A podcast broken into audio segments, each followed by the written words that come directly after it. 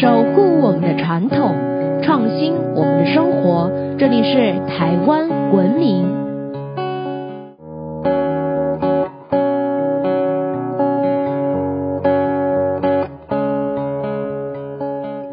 各位听众朋友们，大家好，欢迎收听台湾文明，我是在台湾民俗文化的新住民甜甜。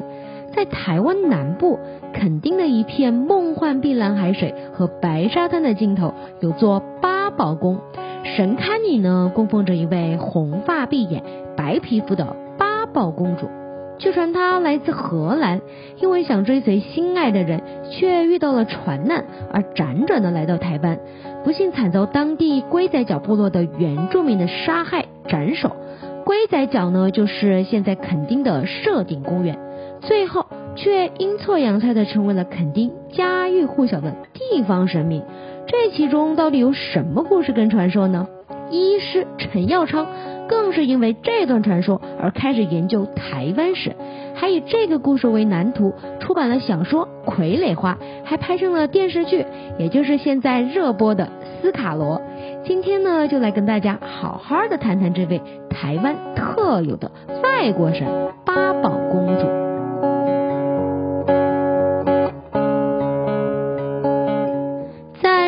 时代的台湾垦丁，有一名姓张的工人，在垦丁大湾一带采集孤老的时候呢，无意之中发现了一副人类的骨骸，于是他便好心的把它捡起来，收入到瓮中，将其安置于万应公祠之中。没有想到2-3年之后，这个地方呢就经常发生一些闹鬼的怪事儿。当时还有一名男子无故的精神失常，还纵火烧屋。于是呢，这名男子的家人就请来了乩童问事儿。没有想到这名乩童被附身之后呢，张口就是一串流利的英文。说到这里呢，大家可能会觉得很奇怪荷兰公主为什么说的是英文而不是荷兰语呢？继续听下去你就知道了。据说当时呢，地方呢就找了个略懂英文的人来协助翻译。透过翻译之后才知道，原来在100年前，这位荷兰公主来到台湾被杀害之后呢，没有船只回国，所以呢就常常在地方作祟闹事儿。地方居民知道后呢，当下就决定烧坏一艘纸船给荷兰公主，帮她顺利的回家。烧完纸船之后呢，那名发病的男子果然有所好转。不过呢，事情并没有你想象的那么简单哦。没过多久呢，那名男子又再度的旧病复发，大家就觉得很奇怪怎么又复发了呢？于是又请来乩童做法。荷兰公主呢又通过乩童表示，我回来了。原来是因为公主出海的时候呢，船一直在海中打转，根本没有办法回去，只好回来垦丁了。而且公主还表示说，这次回来呢想在此地久住，还要求有应公祠呢要让出1/3的地给她。于是众人呢就在有应公祠的庙旁呢盖了一间小屋，将荷兰公主的骨骸单独的移到小屋内供奉。之后当地有一名女乩童就声称，荷兰公主的名号乃是八宝公主，于是供奉荷兰公主的小祠呢就成了八宝宫了。虽然八宝宫的楹联明确的写着荷兰女公主，供奉的画像上呢也写着荷兰公主1872年来台，于垦丁大湾避难。不过关于八宝公主的传说呢，其实在垦丁当地呢还有各种不同版本的说法哦。加上恒春县志中有记载，在清代同治年间发生的罗妹号事件，这件事后来也让美国出兵台湾，却被原住民打跑，促使了台湾签订了第一个国际条约南峡之盟。根据记载，当时美国呢有一艘商船在海上触礁，只好弃船逃生，最后在廊桥的南峡上岸，也就是今天垦丁的南湾海岸这个地方。没有想到船长夫妇连同船上的数人一上岸，就惨遭龟仔角社的原住民的攻击杀害，船长夫人的头颅更被割下来，也就是斯卡罗一开始演的船长汉的夫妇被杀害的情节。据说船长夫人呢也在船上留下了8样物品，所以就有学者认为八宝公主本人呢，应该不是荷兰公主，极有可能就是罗妹号上的汉特夫人。而且刚刚有提到八宝公主一开始附身鸡童的时候呢，讲的是英文，这更让学者相信荷兰公主就是美国的汉特夫人了。不过呢，有资料显示，其实荷兰人的英文程度普遍都相当好，从90岁的老人到小孩都能说得上一口流利的英文呢。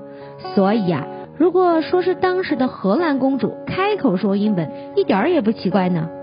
此外，在1981年，八宝宫跟有印宫祠翻建的时候，还在海沙中挖出了一艘木船的残骸，就放在八宝宫前。据说庙方曾经找到相关单位来鉴定残骸，发现船板设置及铜钉等工法都是荷兰技术。对此呢，荷兰官方并不承认八宝公主就是荷兰公主。不过就算是荷兰官方否认，在地人呢也不见得会这么相信哦。在2008年的7月，垦丁呢就发生了一起八旬老妪的失踪事件。当时有一名86岁的老太太在垦丁的社顶山区，也就是我们刚刚说到的龟仔角社，就是当时杀害罗妹号生还者原住民的领地。这名老太太呢失踪了整整5天4夜，还好她最后非常的幸运获救了。根据新闻报道呢，历劫归来的老太太居然语出惊人的表示自己当时是被魔神仔给带走了。老太太形容呢，对方呢是一个身材高大、红头发、脸大大的女性。有趣的是呢，红发女还向老太太索要内裤，还好心的教她说可以吃月桃叶心来果腹。起初老太太呢并不愿意交出内裤，于是与之僵持了5天之久，最后呢只好乖乖的交出内裤。说来也奇怪，交出内裤后呢，老太太就随即被救援队找到了。根据相关报道呢，垦丁社岭部落住户呢不到100户，自2008年初以来呢，就有6人相继过世，最年轻的呢才32岁，还有3人重病垂危。加上又发生了老太太被带走的事件，因此呢地方是人心惶惶。而女魔神在红头发的特征呢，也让部分的居民联想到了荷兰公主。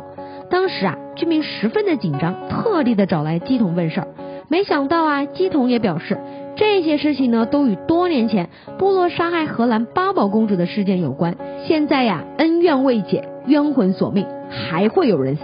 地方呢也盛传今年必死10人的传言，还有来社顶索命的冤魂是红毛番。为此，地方长老呢也紧急的召集社区民众开会，最后决议请来观音寺的观音菩萨来做主调解。据说观音菩萨只是居民要准备3顶神轿，请部落的三奶夫人、部落老祖还有土地公这3位尊神共乘神轿，一起到八宝公主庙为和谈做见证，并且还要为死去的冤魂举办超度法会。社顶部落的居民呢也都一一照办。最后呢，在社顶的一心寺举行了多天的梁皇宝忏与焰口法会来为其超度，事情呢也算是平息了。